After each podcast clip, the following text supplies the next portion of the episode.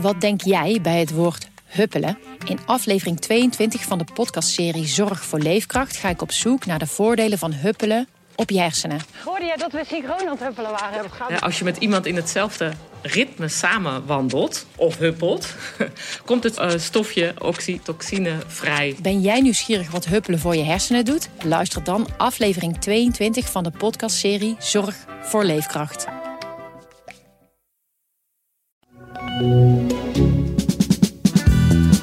Dit is de podcast Politiek Dichtbij. Met Leendert Beekman en Tobias Den Hartog. We praten weer bij over de stand van de zaken op het Binnenhof. Want we hebben eindelijk een coalitieakkoord. Daar gaan we het zo meteen uitgebreid over hebben. Maar we hadden ook weer een persconferentie op zaterdag. En daar werd een lockdown aangekondigd. Nederland gaat vanaf morgen nog een keer in lockdown. Nederland gaat nog een keer op slot. Dat is onvermijdelijk vanwege de vijfde golf die met de Omicron-variant op ons afkomt. Ja, eerst dus over corona en daarna over het nieuwe coalitieakkoord. Tobias en Hartog zit uiteraard bij mij, maar ook Niels Klaassen. Heren, welkom beiden. De laatste keer dit jaar. En daar gaan we zo meteen meer over zeggen. De laatste keer dat we in deze samenstelling bij elkaar zitten. Cliffhanger. Ja, de cliffhanger is dat ja uh, spannend. Uh, Niels, jij bent onze coronaman in Den Haag. Uh, waarom was dit nou allemaal nodig? Weer een lockdown zoals we die vorig jaar rond deze tijd ook hadden. Ja. Die ons beloofd was, jou eigenlijk, door de DIS, zoals jij hem noemt, ja. van Dissel. Uh, in oktober in de, was ja. niet meer nodig. Hoefden Nee. we geen rekening mee te houden. Nee, precies. Vorig jaar zei Rutte het uh, al in het torentje. Volgend jaar, 2021, wordt een fijn jaar met uh, vaccins. En uh, Van Dissel zei het in oktober nog een keer tegen ons. Dat was ook de headline toen. Van nee, deze winter is echt wel anders hoor. Hoeven we geen lockdown. Hij heeft ergens nog gezegd dat dat jouw headline was. Dat hij dat misschien Ja. niet zo stellig had gezegd. Ja, hij zei ja, dat pik jij er dan uit. Ik zei ja, inderdaad. Maar hij heeft niet ontkend dat hij het zo gezegd heeft hoor. Hij was echt op 20 oktober van overtuigd. Ik denk met hem velen. Dat de hoge vaccinatiegraad en de Delta variant dat dat gewoon wel, uh, dat dat wel prima tot een einde kwam. Uh, de, de, crisis daarmee. Dus, ik denk met hem heel Nederland. Ja, dus heel dat we nu hier zitten. Nee, precies. Hè, in lockdown. Ja. Uh, we kunnen geen boodschappen doen. We niet de cadeautjes in de stad voor uh, de kerst kopen. Ja. Dat is een teleurstelling op zijn zachtst gezegd. Ja. Ja. ja, dat was ook wel. Hij was dus bij die persconferentie van Dissel. Nou, dat is echt meer dan anderhalf jaar geleden dat hij uh, erbij was. Uh, uh, dat was nog met Bruno Bruins, Rutte en Van Dissel. Dus dan hebben we het alweer over 2020 voorjaar. Dus het was menens, hè, dat was ook de boodschap van wij hebben hier Van Dissel, de nationale dokter, zoals Rutte hem opzichtig prees. dan is het dus wel serious business met die Omicron variant. Dat Laten we even naar hem luisteren. Ja. Die variant die zorgt momenteel nog maar voor een klein deel van de infecties in Nederland. Maar we weten dat dat door zijn zeer snelle verspreiding dat aandeel snel zal toenemen.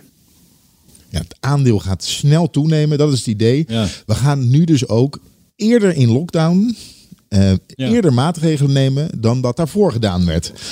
En dat komt ook omdat er veel kritiek geweest is op het moment waarop hiervoor maatregelen werden uh, aangekondigd en werden genomen. Ja. Er werd gezegd altijd te laat reageren. Uh, en ja, het is nu alweer leuk om te zien. Iedereen zegt, ja, maar die, het aantal opnames in ziekenhuis daalt. Ja. Uh, het aantal besmettingen daalt. En nu gaan we ineens maatregelen nemen. Ja. Ook niet goed. Dat nee. is ongeveer... Nee, precies, het deugt sowieso niet natuurlijk. Maar het is echt wel degelijk een reactie. Zo zie ik het in ieder geval. Ze zullen het zelf niet zo expliciet maken. Maar echt wel degelijk een reactie op het najaar... waarin een aantal signalen gewoon lang genegeerd is. Hè. We hebben het ook eerder beschreven, Tobias... van als je dan terug gaat kijken naar oktober, november, dan zie je dat een van de belangrijkste lessen ook van, van deskundigen is en ook binnen en buiten het kabinet. Van joh, als je het mis ziet gaan, ga nou uit voorzorg uh, ingrijpen. Dan heb je gewoon minder sores daarna. Ja, en nu kunnen ze zich dat niet meer permitteren. Want die ziekenhuizen echt al best vol liggen nog van, van de Delta-variant, zeg maar. Als je nu zegt van ik ga toch nog even twee weken wachten, hè, totdat we echt zien dat die Omicron bam, de lucht in vliegt, ja, dat durven ze zich niet te permitteren. Dus ik denk zeker dat het een reactie is op de eerdere het traag getreuzel uh, met ingrijpen. Ja. Tobias, was het nou handig om vorige week op dinsdag een persconferentie te geven en dan op zaterdag in alle uil er nog één te doen. Ja, dat is, kijk, voor het beeld is het natuurlijk echt um, uh, zeer, zeer, zeer onwenselijk. Hè? Zeker na die vorige, ik kan me nog herinneren Niels, dat we ook een keer zo'n oploopje hadden van uh, op maandag hè, bij, bij AZ van uh, jongens hou je goed aan de basisregels, ja. je komt allemaal in Noorden. Op woensdag was dat, ja jongens we meenden dat echt hoor, wat we maandag zeiden. Op vrijdag hadden we weer een pesco, weet je. Dat ja. zijn van die paniekerige zigzagbewegingen die je niet wil. Maar ik kan me wel voorstellen, als vrijdag uh, het OMT kwam met dat uh, Omicron-advies. En dat, ja, ik denk dat, ze, dat er echt wel een bommetje is gedropt daar. Dat ze zich echt wel, uh, ja, plat gezegd, het, het zijn geschrokken van hoe dat in de modellen hè, zich vertaalde.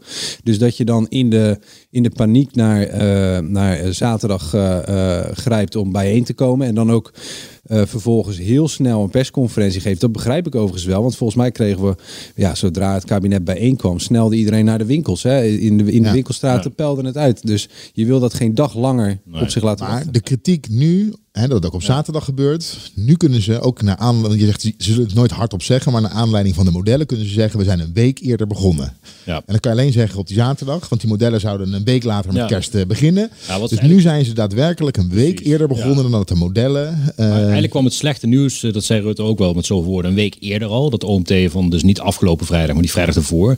Toen werd eigenlijk al, alle, werden alle rode vlaggen al gehezen van jeetje, Omicron komt eraan. VK hebben we cijfers van, Denemarken hebben we cijfers van. Dus toen zouden ze ook al iets hebben kunnen doen. Alleen toen is het OMT, heeft zelf gezegd, laten we nou nog één week nemen om te kijken, is dit serieus onweer wat eraan komt? Laten we onze buienradar zeg maar iets scherper stellen. Wat zijn de laatste data? Hoe ziekmakend is die? Want ja, voordat je in een harde lockdown gaat, laten we eerlijk zijn. We zitten hier allemaal met somber gemoed, denk ik. Moet je wel zeker van je zaak zijn. In ieder geval zekerder. Dus hebben die afgelopen week gebruikt om betere modellen te maken. Ja, en die modellen zijn uh, gisternacht of zo, we nemen dit op, op maandag uh, openbaar geworden. Ja, dat ziet er gewoon heel slecht uit. Dat is gewoon meer dan de eerste golf. Dus je hebt het gewoon over 1000, 2000, 3000 IC-patiënten. Ik bedoel, mm. mind you, onze IC's hebben er nu samen 1100 plekken. Het gaat gewoon dubbel of triple de capaciteit. Dat is een scenario. Hè? Ja, dan, dan is het bijna gek als je dat zou negeren en zeggen, joh, we wachten nog een weekje. Dat is namelijk erger dan het ergste wat we kennen. Ja, ja ik, zag, ik zag dat model van het RIVM en zie je die rode lijn, die gaat echt door het dak. Hè? En ik, ja. toen, dacht ik, toen dacht ik, ja, je kan, je kan het namelijk niet goed doen. Je kan het ook niet fout doen. Want als je deze voorspelling van het RIVM gaat nu, nu dus niet uitkomen. Hè? Als dit werkt, als deze, deze extra zware lockdown werkt, dan gaan we dus niet die piek halen. Mhm. Mm-hmm. Nou, dan kan het kabinet zeggen, mooi, dat hebben we dan afgewend. Maar je gaat het ook niet goed doen, want iedereen zal zeggen, ja... Was voor uh, niks. We weten niet of dat wel was uitgekomen. Ja, dat is ook maar een model en die modellen zijn wel vaak niet uitgekomen. Dus je kan dit niet winnen en je kan het niet verliezen. Dat is een nee. beetje... Het, beste scenario nu zou zijn dat je inderdaad over anderhalve week concludeert meer gegevens hebbende uit Denemarken, meer gegevens uit VK. En er zijn lichtpuntjes hoor. En dat je gewoon ziet dat nog maar een derde van, van de mensen die geïnfecteerd raken, bijvoorbeeld maar een derde van, de delta, van het delta-aantal nog maar in het ziekenhuis belandt. Ja, heb je nog steeds een probleem. Dan worden er heel veel mensen besmet met een, met een mildere variant. heb je nog steeds wel druk op de ziekenhuizen, maar dan is die wel minder ziekmakend. Dan mm -hmm. heb je uiteindelijk een goed scenario te pakken. Ja. Maar Van Dissel had wat meer woorden nodig dan, dan wij hier met z'n drieën. Dat was wel weer opvallend. Ja, je en hij man, zei kan... iets onhandigs hè, over die jas, ja, waardoor het virus niet herkende. Begrepen mensen verkeerd. Maar het is vooral zo'n persconferentie. Rutte en de jongen zijn er heel bedreven en die kunnen heel kort en bondig zijn, hoewel de jongen heel lang uitweidt. Maar hij heeft in ieder geval duidelijke teksten. Maar Van Dissel, ik had toch een beetje het gevoel... Ja, je kunt de man wel uit zijn laboratorium halen... maar je haalt het laboratorium niet uit Jaap van Dissel. Hij begon weer over prelude en titreren en initieel. En allemaal, ik bedoel, het is allemaal waar... maar het was wel heel ingewikkeld hoor, voor ja. ons al. En laat staan die 7 miljoen kijkers thuis. Ja, en het gevoel bij veel mensen overheerst... de vaccinaties hebben geen zin gehad tegen de ja. nieuwe variant. Uh, terwijl hij dat eigenlijk niet gezegd heeft. Nee. Uh, alleen als je als het te lang geleden is dat je gevaccineerd bent, dan moet je die booster gaan halen. Ja. Want anders uh, ja. ben je niet goed genoeg beschermd. Ja.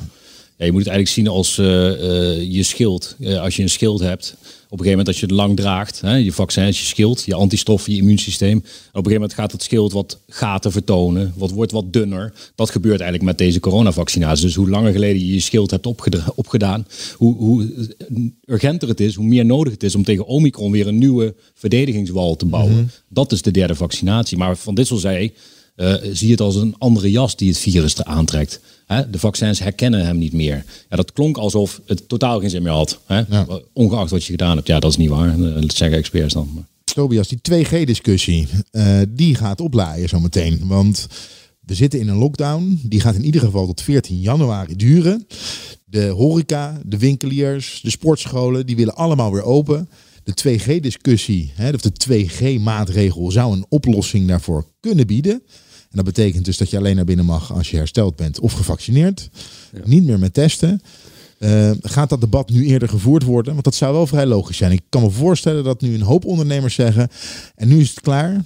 De gevaccineerden moeten in ieder geval naar binnen kunnen, want er kan dik 85% van de volwassen bevolking bij ons gewoon komen winkelen of een biertje komen drinken. Nou ja, kijk, in, de, in, een, in een wereld die alleen maar uit uh, praktische overwegingen zou bestaan, zou ik zeggen, ja, die, uh, die, die discussie die, die uh, liert op aanstonds.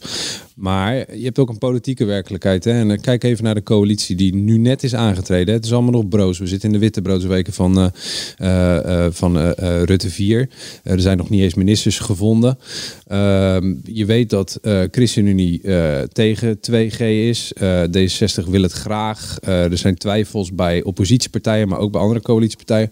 Dat is, die discussie is best wel ingewikkeld. En wil je die, dat, die knuppel nu in het hoenderhok gooien op het moment dat die coalitie nog maar net een beetje, ja, een klein beetje uh, tot elkaar is gekomen. Hè? De inkt op dat regeerakkoord wat daar bij, uh, bij je microfoon ligt, die, dat is amper droog. Ga je dat op de spits drijven? Ga je elkaar... Uh, ja, eh, in een positie manoeuvreren die je niet wil. Ik moet nog maar zien dat, dat, uh, dat ze daar nu al voor kiezen. Maar ja. vanuit praktische overweging zou ik zeggen ja. Maar politieke overwegingen zou ja, dat is een ingewikkelde denk ik. Maar ook de CDA-fractie twijfelde ook nog, hoewel het congres daar wel een duidelijke uitspraak over heeft gedaan dat het wel bespreekbaar moet zijn. Maar buiten dat nog even. Uh, nu heb je niks, niet zoveel aan 2G bij Omicron. Want als jij niet je derde prik hebt gehaald, daar ben jij eh, nog maar 20% ongeveer beschermd tegen infectie, Omicron. En nog maar 60% of zo. Ja, maar let wel, in de tweede week van januari exact. moeten wij toch allemaal ja. die, die prik ja, maar wanneer kikt, hebben? wanneer kikt die beveiliging, die, die, die, uh, die uh, je immuunsysteem, zeg maar, wanneer is die op volle toeren? Pas weer twee weken daarna. Dus dat heb je toch alweer over begin februari, toch? Dat de volwassenen beschermd zijn. Dus op zich hebben ze die tijd om 2G-discussies te voeren. Want meteen na, na de prik uh, dansen met Jansen, weet je nog wel? Ja, dat was dat is afgeschaft. Ja, en met Jansen heeft nu helemaal geen zin meer. Uh, ja, als je met Jansen geprikt andere, bent. Ja, ik, ik, voel me een beetje aangesproken als Jansen geprikt is. ja. Er zijn nu wel weer nieuwe We data. zitten netjes op anderhalf meter. er, zijn, ja, er zijn nieuwe data dat Jansen nu tegen Delta ineens na de verloop van tijd beter beschermt. Oh. Hè? Ja, het is allemaal... Ja. Uh, eventjes, eventjes in de schoenen van, van ja, voordat jij Jansen met, dansen met Jansen take it away. Maar even in de schoenen van de, de rare schoenen van Hugo de Jonge. Als jij nu minister van Volksgezondheid zou zijn, hè, wat hij is nog, je weet dat je van die post afgehaald wordt, dan zeg je toch, hé vriend, mijn opvolger, die krijgt deze 2G-discussie heel veel succes naar mij. Ja. Dus ik, ik, ik, ik zie het nog niet gebeuren dat hij, um, correct me if I'm wrong, maar dat hij morgen bij het debat, hè, morgen is weer een coronadebat, uh, dat hij dan zegt, nou jongens, laten we die 2G-discussie nog even aanzwengelen, want in, eh, ergens in februari gaan we daar iets aan hebben. Ik moet dat nog maar zien hoor. Ik denk, het zijn allemaal mensen, ik denk dat hij uh, uh, zoiets heeft van, nou, ja. prettige wedstrijd ermee, dat zal mijn tijd wel duren, ik ben dan weg. Ja. Dat eigenlijk slim was geweest, maar goed, dat is echt water onder de brug. Als je dit gewoon in de zomer wel had, goed had bediscussieerd. En dat gewoon even goed. Stel nou jongens dat, ja. ooit een keer zus of zo. Wat doen we dan? Gaan we vaccinatie verplichten? Nee, willen we niet. Gaan we 2G doen? Ja, misschien wel. Dan had je dat, zeg maar, in, als, als de zon schijnt, had je dat soort regelgeving in ieder geval principieel kunnen afspreken. Nu wordt het elke keer een soort crisis, paniek. Ja. Uh, ChristenUnie draait, CDA twijfelt. Ja, dat, dat schiet helemaal niet op natuurlijk. Duidelijk. Ik wil door naar uh, het coalitieakkoord. Die is namelijk ook gepresenteerd. Ja, al die ja, maanden. Hè? Al die maanden. Eigenlijk ineens. zitten we hier. Uh, dit, deze hele podcast is begonnen man, met man, verkiezingen. Man. Ja. Omdat er een nieuw kabinet moest komen. Die zou er ook snel komen. In eerste instantie zou deze podcast ook duren totdat er een nieuwe kabinet. en dat duurde maar en dat duurde. Maar die podcast bestaat dus nog steeds. Uh, en het, het, is er nu. En de podcast blijft ook wel. De podcast bestaat nu 15 jaar. Maar ja. is het akkoord. Ja. Ik wil heel even luisteren naar wat Kaag zei bij de presentatie.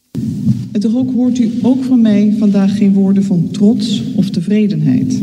Deze coalitie moet met bescheidenheid en gepast realisme elke dag weer werken aan vooruitgang, aan samenwerking, aan het overbruggen van verschillen. Dit zei ze bij de presentatie. En tegen onze collega Jan Hoedeman zei ze het volgende. En waar zou u bijna trots op zijn, als u er niet echt trots op mag zijn?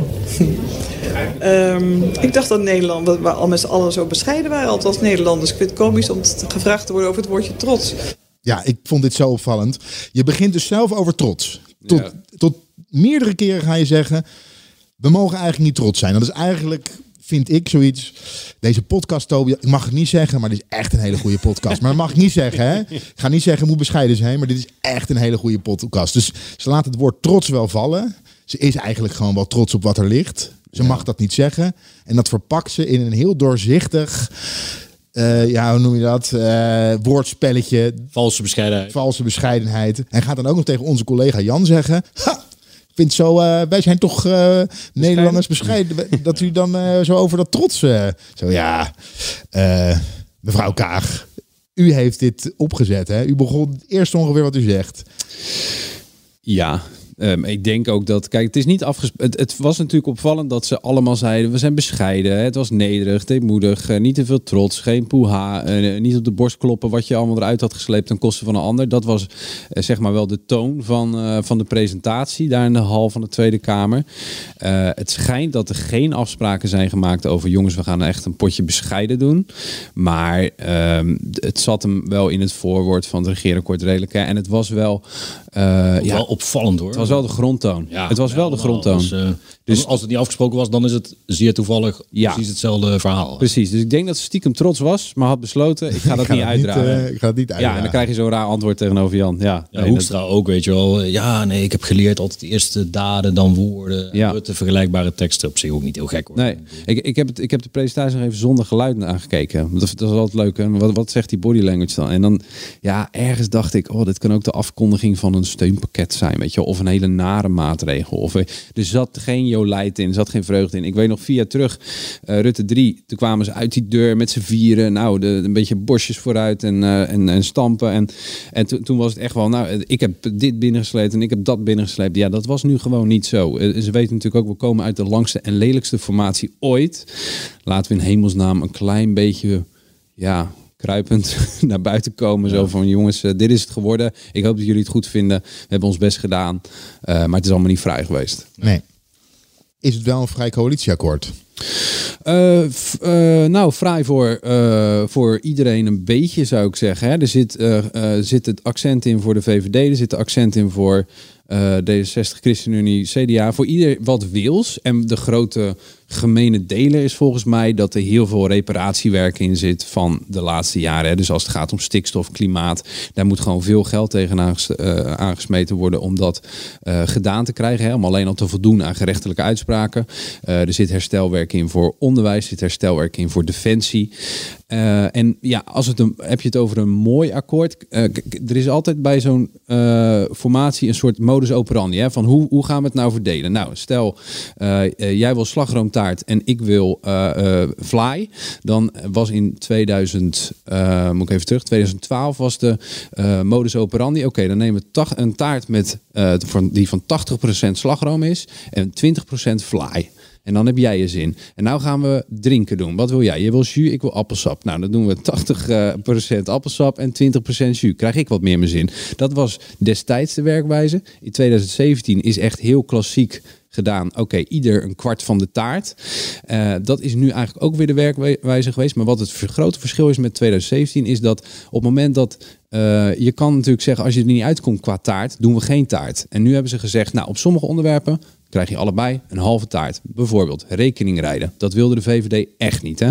Dat is er toch gekomen. Maar in ruil daarvoor komen er ook kerncentrales. Dat wil de VVD wel weer graag, maar dat wilde D66 eigenlijk niet. Dus heb je allebei een plusje en een minnetje. En dan streep je ze tegen elkaar weg. Positief uitruilen heet dat. En dan krijg je allebei op iets wel je zin. In plaats van dat je het allebei niet doet. Ja, en dat komt natuurlijk ook vooral omdat er centen zijn, toch? En er is als, geld. Als er schaarste is, dan kun je bijna niet Ja. positief. Dan Nee. kun je niet iedereen zijn zin geven. Want ja, Dan wordt het heel duur. op. Maar nu kun je dus gewoon zeggen, je permitteren om en 3 miljard naar defensie te doen. VVD, CDA blij. Maar ook een half miljard meer naar ontwikkelingshulp. Eh, CU, D66 blij. Blij, hè? Dus ja. dat smeermiddel is echt wel Ja. ja, ideaal nu, toch? Ja, zeker. Alleen het gekke is bij de zorg waar ik dan vaak een beetje naar moet kijken. Hè, daar gaat er dus eerst wat geld bij en daarna eh, wordt het bezuinigd. Eh, de centen zijn echt een probleem niet. Maar we hebben die hele coronacrisis al gezien. Hoeveel miljard je er ook ingooit in de ziekenhuizen. Er staat geen extra verpleegkundige aan het bed nu.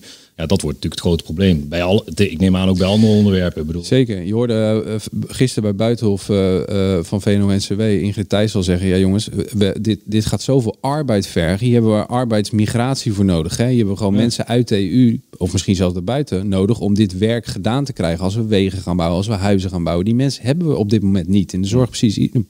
Dus we gaan die mensen misschien wel moeten halen. Kijk, en dat is natuurlijk bij iedere coalitie... die afspraken op papier, die zijn prachtig... maar allemaal maar één dag. Hè? Want vervolgens komt er inflatie, er komt een arbeidstekort. Ja, en hoe ga je dan met, met z'n vieren daarop reageren? En ga je daaruit zien te komen? Nou, ik denk dat ze, hè, ze hebben het vier jaar gedaan, dus ze kunnen het echt nog wel een keer vier jaar. Ik bedoel, de lijnen zijn wel zo dat ze elkaar daarin redelijk iets gunnen, een beetje vertrouwen. Uh, ook al is het broos, maar ja, de, de, de, de echte lakmoesproef, dat zit hem altijd in events. Ja, maar ik, ik zie ook, is niet weinig, maar je bent op zoek naar korte termijn uh, plannen, zeg maar. Die op korte termijn gerealiseerd worden. Ja. Binnen de vier, nou, drie jaar dat dit kabinet ja, zo meteen er zit. Tijd. Drie ja. jaar. Ja. Er zijn een hoop plannen. We hebben het net over dat rekeningrijden gehad. Dat is een voornemen, een voornemen voor zeker. een kabinet na Rutte 4. Ja. Dus dan is het maar helemaal de vraag. Het is leuk dat je dat in zo'n uh, coalitieakkoord zet. Ja. Als Ja. voornemen, maar dat kan heel makkelijk weer van tafel af. In Ja. een, eh, dat zijn makkelijk cadeautjes weggeven. Dat is makkelijk uitruilen. Als je zeg maar een voorschot op de toekomst neemt, sterker nog op toekomstige kabinetten, ja, zo, kunnen, zo kan iedereen het wel, ze zeggen. volgens mij wel echt wettelijk geregeld hebben hoor. Dus dat is wel. Ik bedoel, dan kun je het nog steeds weer ongedaan maken. Hè? Dus eens. Maar Ja, zeker nou, als je het door beide kamers hebt. Maar je hebt gelijk, heel veel van de lange dingen. eh, echt de, grote Dus verschuivingen. ook als je naar klimaat kijkt bijvoorbeeld. eh, dat zijn allemaal ook lange termijn eh, projecten Ja, sommige dingen lopen een beetje door elkaar. Want bij klimaat heb je een kerncentrale, die staat er niet morgen. Dus er lopen dingen door elkaar heen van korte termijn, lange termijn. En het is inderdaad, eh, in sommige opzichten kun je zeggen... oké, we hebben afgesproken dat mijn opvolger dit en dit gaat doen. Ja, dat is natuurlijk een beetje vreemd. Maar aan de andere kant een kerncentrale neerzetten. eh, de studiebeurs of een vorm daarvan terug. Hè. Eh, de opvang, kinderopvang, toeslag nagenoeg gratis maken. Dat zijn allemaal voornemens. Maar dat zijn, ja, wil je dat gedaan krijgen? Dat zijn olietankers. Die moet je werkelijk, hè, dat is echt moeilijk om die uitvoeringsorganisaties, de organisaties die het daadwerkelijk invoeren, om die dat ja, eh, te kunnen laten doen, moet je, moet je echt wel een koers uitzetten voor jaren. Wil je die olietanker die kant op krijgen? Ja. Dus ja, ergens, ik snap, je, ik snap het wel. Dat is ook het voorbehoud wat je hebt met die plannen inderdaad. Ga jij dit dan echt invoeren? Nee, waarschijnlijk je opvolger. Maar ja, aan de andere kant, als je er niet mee begint, als je dat voornemen niet hebt, dan gaat het ook niet gebeuren. Laten we ook nog even kijken, kort naar de titel. Omzien naar elkaar, vooruitkijken naar de toekomst. Die titels. Ja, maar kan vorige week je, al, dan krijg je een nekhernia van volgens mij. Is maar kan je naar de toekomst iets anders doen dan vooruitkijken? Dat is sowieso al... eh, Nee, nee. Ja, volgens mij Nee, was het. is het niet gewoon vooruitkijken, omzien naar elkaar en vooruitkijken naar, naar, vooruitkijken naar de toekomst? Het Ja, klinkt zo maar- gek. Maar weet je, weet je hoe dit gaat? Het is echt, eh, jongens, pak een kop koffie en we gaan eens nadenken over een motto. Nou, D66 kwam met dat toekomst. En volgens mij was het eh, ChristenUnie die zei omzien naar elkaar. En dat valt, valt binnen het CDA ook goed. Nou, dan plak je ze aan elkaar en heb je een titel. Niemand die dat met, niemand, ik denk als je nu de straat op gaat en je vindt er één iemand die dit weet, wat het motto was van het regeerakkoord. Nou, dan krijg je die taart waar ik het net over had. Terwijl het vooral eigenlijk als je de teksten leest en veel reparatiewerk zoals Tobias al zei, dan is het vooral eh, terugkijken om te zien wat we allemaal niet meer moesten doen. Ja. Dat, zo had je hem ook nog kunnen noemen. Maar Ja. goed, ja. Nou, wat we niet. en De democratische rechtsorde. Daar Ja, is hoofdstuk heel, één. Hoofdstuk 1. Daar is heel veel over gesproken. En dat heeft natuurlijk allemaal te maken, zowel met de toeslagenaffaire, vooral dat, maar ook met de gaswinning in Groningen. Hè. Het vertrouwen in de politiek is laag. Ja. Dat moet verbeteren. En dan ben ik echt hoogst verbaasd over hoe dat op papier is gezet. Kunnen jullie dat voorstellen of niet? Ik zat dit te lezen. Ik denk dat op het moment dat je vertrouwen in de toekomst wil hebben en eh, eh, eh, je Maar gaat, waar zit, je eh, dit. waar zit jouw aar- aarzeling? Zeg maar, wat, wat, wat vind je? Ja, het is on, onbegrijpelijk Oh, als jij, het is niet toegankelijk voor mensen Nee, die zeker. geen verstand van, van politiek hebben. Totaal niet. Het is onleesbaar namelijk. Want als jij niet weet wat die jettengelden zijn, wat griffierechten zijn. ja, zo, eh, maar dat geld lenen, dat vrees ik voor het hele ding. Eh, ja, Het wordt leesbaarder, hè? Op Ja, het, ja, ik vind het wel leesbaarder worden. Maar dit is bij far. moet de zorgparagraaf. nou ja, je, je- ja, ik snap je punt, hè? Dus je hebt helemaal gelijk. Ja, wat zich hier een beetje verreekt, dat, is, dat dit is wel, je snijdt wel een leuk punt aan, want het is een beetje lullig. Kijk, dat, dat eh regeerakkoord is opgebouwd uit verschillende hoofdstukken. Hè. Dan heb je defensie, zorg, eh, onderwijs, bla, bla, bla. Die worden geschreven aan zijtafels, heet dat. Dat wordt door Kamerleden gedaan. Dus de Kamerleden van deze vier partijen, die zijn bij elkaar gaan zitten op een zoldertje bij de of op- in de huiskamer van de ander. En die zijn gaan schrijven, jongens, wat kunnen we overeenkomen? En dan sturen wij dat naar de hoofdtafel, naar de hoofdonderhandelaars. Rutte, eh, Kaag, eh, Hoekstra en Segers. Dat gaat dan nog via hun secondanten, hè, Schouten, Hermans enzovoort, die Rob Jetten. Ehm, maar de ene zijtafel, ja, die is gewoon wat, eh, ja, wat beter gaan schrijven dan de andere. En dit, dit deel, wat makkelijker ook. Het verschilt natuurlijk ook per onderwerp, laten we wel wezen. Eh, eh, maar ja, er, is, er, zijn wat soep, er zit wel verschil in. Er zijn wat soepelere teksten en wat minder soepelere teksten. En die democratische rechtsorde, die komt nou juist van één tafel. Van Kaag, Rutte, Segers. Dit is eh chefzagger geweest, de democratische rechtsorde. En eh, omdat zij vinden, ja, wij, wij belichamen die nieuwe bestuurscultuur. Dan moeten we dit ook, moeten wij hier zelf ook onze eh, de pen ter hand nemen. Ja, dan krijg je dus misschien wel van de, van de hoofdonderhandelaars, de, sle- hoofdonderhandelaars de slechtste teksten. Maar we hebben ook, zeker in het kader van de toeslagenaffaire, hebben we keer op keer gehoord, de overheid moet iets doen aan Ja. de manier waarop ze communiceren. Bijvoorbeeld in brieven van de Belastingdienst naar... Er is en ook- Het goede voorbeeld hadden ze hier Eigenlijk- echt kunnen stellen hoor. Dit is natuurlijk niet. Ja, ik, ik, misschien moet dat anders, maar dit is natuurlijk niet geschreven voor. Nee. Voor dit, dit is een, een, een, een, zeg maar een contract tussen vier partijen Ja. die onzekerheden willen uitsluiten en risico's willen beperken. Tuurlijk, ik snap het. En ik snap soort- dat niemand dit soort Jip en leest. Janneke versie moeten komen. Ja. Maar die is er. Die is er. Ja, die worden gemaakt. Die zijn opgemaakt. Er worden inderdaad Jip en Janneke versies van gemaakt. Ik heb ook even naar de eerste pagina's gekeken. Maar dan moet het zo versimpeld worden Ja. dat niet alles er meer in staat. Weet je, dan ga je echt naar een mandje. En dat, is, dat dekt gewoon politiek gezien de lading niet. Ja, dat is, dat is ingewikkeld. Maar ik ben het met je eens. Dit is voor de Haagse werkelijkheid geschreven. Voor de insider geschreven. Ja, en wij als kranten en zo proberen het dan een, een vertaalslag te maken naar... Oké, maar wat betekent dat dan concreet voor mij? En dan zie je ook bij dat eh, democratische eh rechtsorde... Ja, daar, daar, daar zijn weinig kranten die daar hele analyses op hebben gebouwd. Want je kan er ook heel moeilijk chocola van maken. Ja, en dan hebben eh, ze van tevoren ook hè, gezegd, we moeten dit keer niet alles dichtsmeren. Het moet een wat kleiner coalitieakkoord worden. Ja. Ik sprak eh, politicoloog en hoogleraar Arco eh, Timmermans.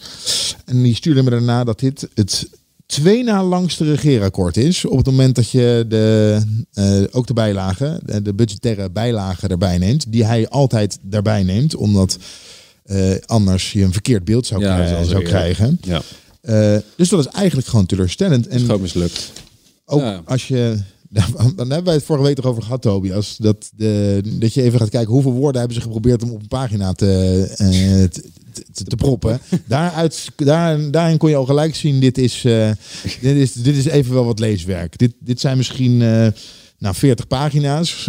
Maar ja, als je het zou vergelijken met eh, hoe je bijvoorbeeld, dat zei ik ook tegen Arco, die hoogleraar, Mm. hoe je je scriptie moet inleveren met het lettertype dat je daar moet gebruiken en de regelafstand. Ja. En dan kan, zou het eh, 80 tot 100 pagina's zou Maar het. ook eh, weer heel veel overbodige teksten. Want als je gewoon ziet, we overwegen bij zorg, ga gewoon even iets kleins. We overwegen, ja prima, eh, schrijf dat lekker ergens anders op. Overwegen een chief medical officer aan te, soort dokter des vaderlands. Ja, ik, ik overweeg van alles. Ik overweeg eh, te, te immigreren. Ik Je wilde nog overweeg- eens skiën, dacht ik. Ja, maar snap je wat ik bedoel? Ja, ja, ja, dat staat het ook weer vol mee. Dat, Ja. dat, dat snap ik, want je moet het erin stoppen zodat je er later op terug kan komen. Ik snap alle strategieën, maar het wordt er niet beter op natuurlijk. Nee. Ja. En wat gaan wij nou tot slot concreet merken? Hè, de komende drie jaar. Het, jij hebt een stuk geschreven over wat merken we in, eh, voelen we-. Ja, want dat Ja. wil iedereen natuurlijk gewoon weten. Ja, ja, nou ja, dat is. Kijk, de, eh, in- juist in de portemonnee zitten ook de grootste eh, onzekerheidsfactors. Want de- de- je, hebt met de inflatie alleen al, hè, de, dat, dat is de gasprijzen, dat zijn zulke ongelooflijk, dat kan zo ongelooflijk eh, verstrekkende gevolgen hebben voor wat jij in de portemonnee merkt. Ik, ik zat wel even te kijken, kijk, laaghangend fruit eh, is misschien wel, hè, wat, je, wat je snel zou kunnen invoeren, is misschien wel eh suikertax, vliegtax. Eh, dat ga je natuurlijk in de portemonnee ook merken. Hè? Dat eh, de BTW op groente en fruit naar nul is een streven.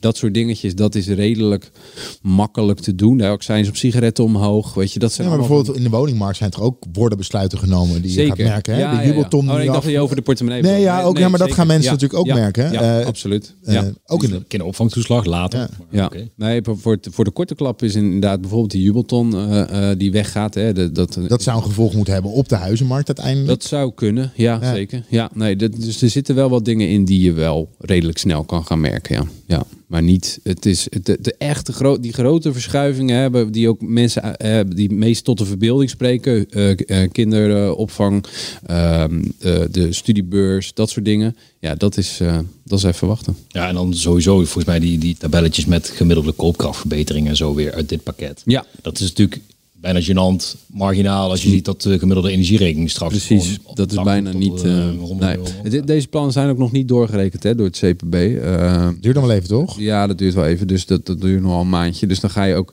eh, eh, iets meer te weten komen over wat, wat dit kabinet voor jouw portemonnee gaat betekenen. En dan heb je daarbij nog de complicatie dat de gasprijs ja, mogelijk wel, mogelijk niet gaat dalen.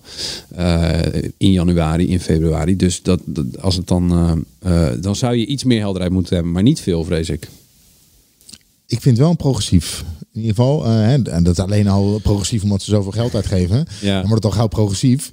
Eh, maar het is een progressief akkoord, toch? Ja, je moet, het is grappig om. eh, Kijk, als je het voor de camera vraagt aan, eh, aan, aan de partijleiders, dan zullen ze bij D66 en CU zeggen ja.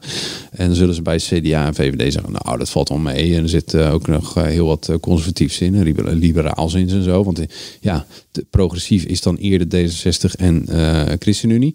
Maar als je het achter de schermen vraagt, dan zie je dat dat inderdaad wel klopt. Want dan zijn ze, zeggen ze bij D66 ook, ja, nee, dik tevreden. En bij ChristenUnie dik tevreden. Eh, en bij VVD en CDA zeggen ze al iets sneller, nou, er zit genoeg in voor ons.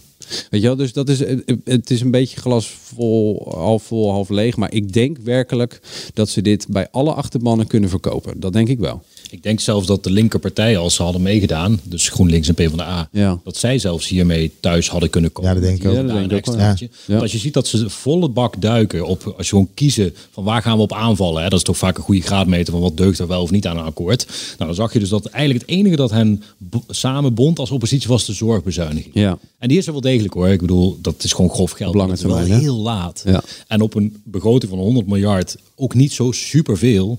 En er is best wel gewoon heel veel consensus over dat die zorgbegroting een beetje gewoon binnen de perken moet blijven. Ja, en als dat dan je, je de rode focus de is. stier is, Ja. denk ik ja, oké, dan ja. Ja, dat is niet, eh, dat is niet eh, super sterk. Kijk, een paar jaar geleden had je die afschaffing dividendbelasting. Dat was natuurlijk echt. Ja, eh, de- daar, daardoor liep eh, de coalitie met een, met een, eh, een doelwit op, op hun rug rond. Ja, dat heb je nu niet zo. Ja. Ja. Er was wel één iemand het helemaal nergens mee eens. En dat was eh Thierry Baudet. Ik heb steeds nagedacht van waar moet ik nou beginnen? Hè, dus eigenlijk de hele wereldvisie, het hele idee... eh, dat natuurlijk gedeeld wordt door het overweldigende deel van de partijen in deze zaal, maar dus ook in Nederland. Dat onderschrijf ik gewoon niet. Ik ben het dermate fundamenteel oneens. Dit is een populist die in de war is. Snappen jullie dat? of niet? Klaar je nader. Verklaar me nader. Hij beseft zich dat het overgrote deel in de Kamer, maar ook in het land, dit steunt. En eigenlijk, de populistische retoriek is, de elite is tegen de wil van het volk, die ik vertegenwoordig als grote leider van de populistische partij, is ze allemaal plannen aan het doordrukken die eigenlijk niemand wil.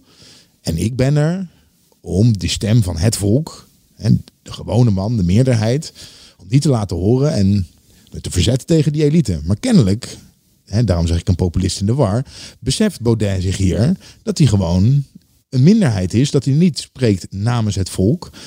En dat een overgroot deel van Nederland eh, achter de, de, de plannen van het kabinet staat. Nou, ik, Of hij wil Nederland wakker schudden. nou, ja. zit een wakker schud. eh, Ja, dat zit er natuurlijk altijd bij. Ik denk dat hij zich wel gaandeweg heeft eh, beseft dat op een aantal onderwerpen waarvan hij fundamenteel, en dat denkt hij, hè, dat is denk ik niet eens spel, vermoed ik, eh, bijvoorbeeld over corona, dat hij echt denkt, dit is niet de juiste koers, hè, die, die lockdowns en die maatregelen, het valt allemaal mee enzovoort. Ik denk dat hij op dat soort onderwerpen echt heeft beseft. Hij ziet die opiniepeilingen natuurlijk ook, ook die gedragsonderzoeken, dat hij wel denkt van ja, nou ja, goed, de, eh, de, de meerderheid van Nederland heeft het misschien bij het verkeerde eind, maar het is wel wat zij denken. En ik denk dat ja, de, de, de, de, de verkiezingen in maart heeft hij niet glansrijk gewonnen of zo. Hè? Het is niet dat Forum de grootste partij van de Kamer is geworden. Dus, eh, en die partijen die zijn verkozen hebben ook nog eens een programma neergelegd, wat dus eh, de, ja, de, de stem vertegenwoordigt die in maart is uitgebracht. En daar zit Forum maar ja, niet bij. Dus Ja, ik denk dat het inderdaad het besef is van ik behoor tot een minderheid die er echt anders over denkt. En dat is het. Hij had het ook niet, niet helemaal gelezen. Zei hij, ja, ik vond het. ja, nou ja, goed, dat is, dat is zijn. Ja, dat mag hij natuurlijk. Dat is maar... een stil allemaal en dat mag. Ehm, ehm, maar ja, goed, dat is. ehm, dat, dan vertegenwoordig je misschien dus ook maar een kleine groep in Nederland. Tot slot, de poppetjes. Rutte blijft in het kabinet, uiteraard. Die eh, wordt minister-president. Ja. We weten dat eh, Hoekstra heeft zich uitgesproken, die blijft in het kabinet. Ja. Carola Schouten van de ChristenUnie gaat in het kabinet blijven. Dan is het de vraag wat Sigrid Kaag gaat doen. Hebben jullie ondertussen al... Nee, nog niet. Nee. Wie Vorige weten we dan nog... beetje eh, neigt naar kabinet en nu wordt er weer aan getwijfeld. Ja. dus het is Ja. een beetje Dus heen en weer boos. zoals het weer, weet je wel. Ja. maar laten we in ieder geval niet te lang dit spelletje doen. Ja. Want dat... ehm, ja, die, Dit heeft geen zin. heeft niet zoveel zin. Maar waar kunnen we toch wel Nou, enige zekerheid. Want ik denk, als je Hoekstra elke keer maar weer over justitie hoorde praten en over de rechtsstaat en de ondermijning. En dan moet in ieder geval, joh, ministerie van, of, eh, ministerie van Justitie dus eh, naar het CDA gaan. Dat, dat denk ik wel. Ik denk alleen niet dat hij het zelf wordt. Kijk, je wil altijd... Wat zijn de machtigste ministeries? Dat is, van, dat is de premier. Dan ben je de baas, hè, min of meer van het spul. Je bent over heel veel dingen maar een klein beetje de baas. Maar je bent wel de baas van het spul. Tweede machtigste positie is die van Financiën. Die gaat naar de tweede partij. Dat is D66. Dat is niet Hoekstra. En het derde machtigste ministerie is dat van Sociale Zaken. Ja, dat gaat het CDA niet laten liggen. En ehm, ik denk dat als ik eh, Hoekstra een klein beetje heb, eh, heb leren kennen in deze tijd, dat hij eh, eh, gaat naar de plek waar hij de meeste invloed heeft. En dat zou dan niet justitie zijn voor zichzelf, maar sociale zaken. Eh, waarbij de justitie natuurlijk wel zou kunnen overdoen naar een collega van hem binnen het CDA. Eh, Dat zou kunnen.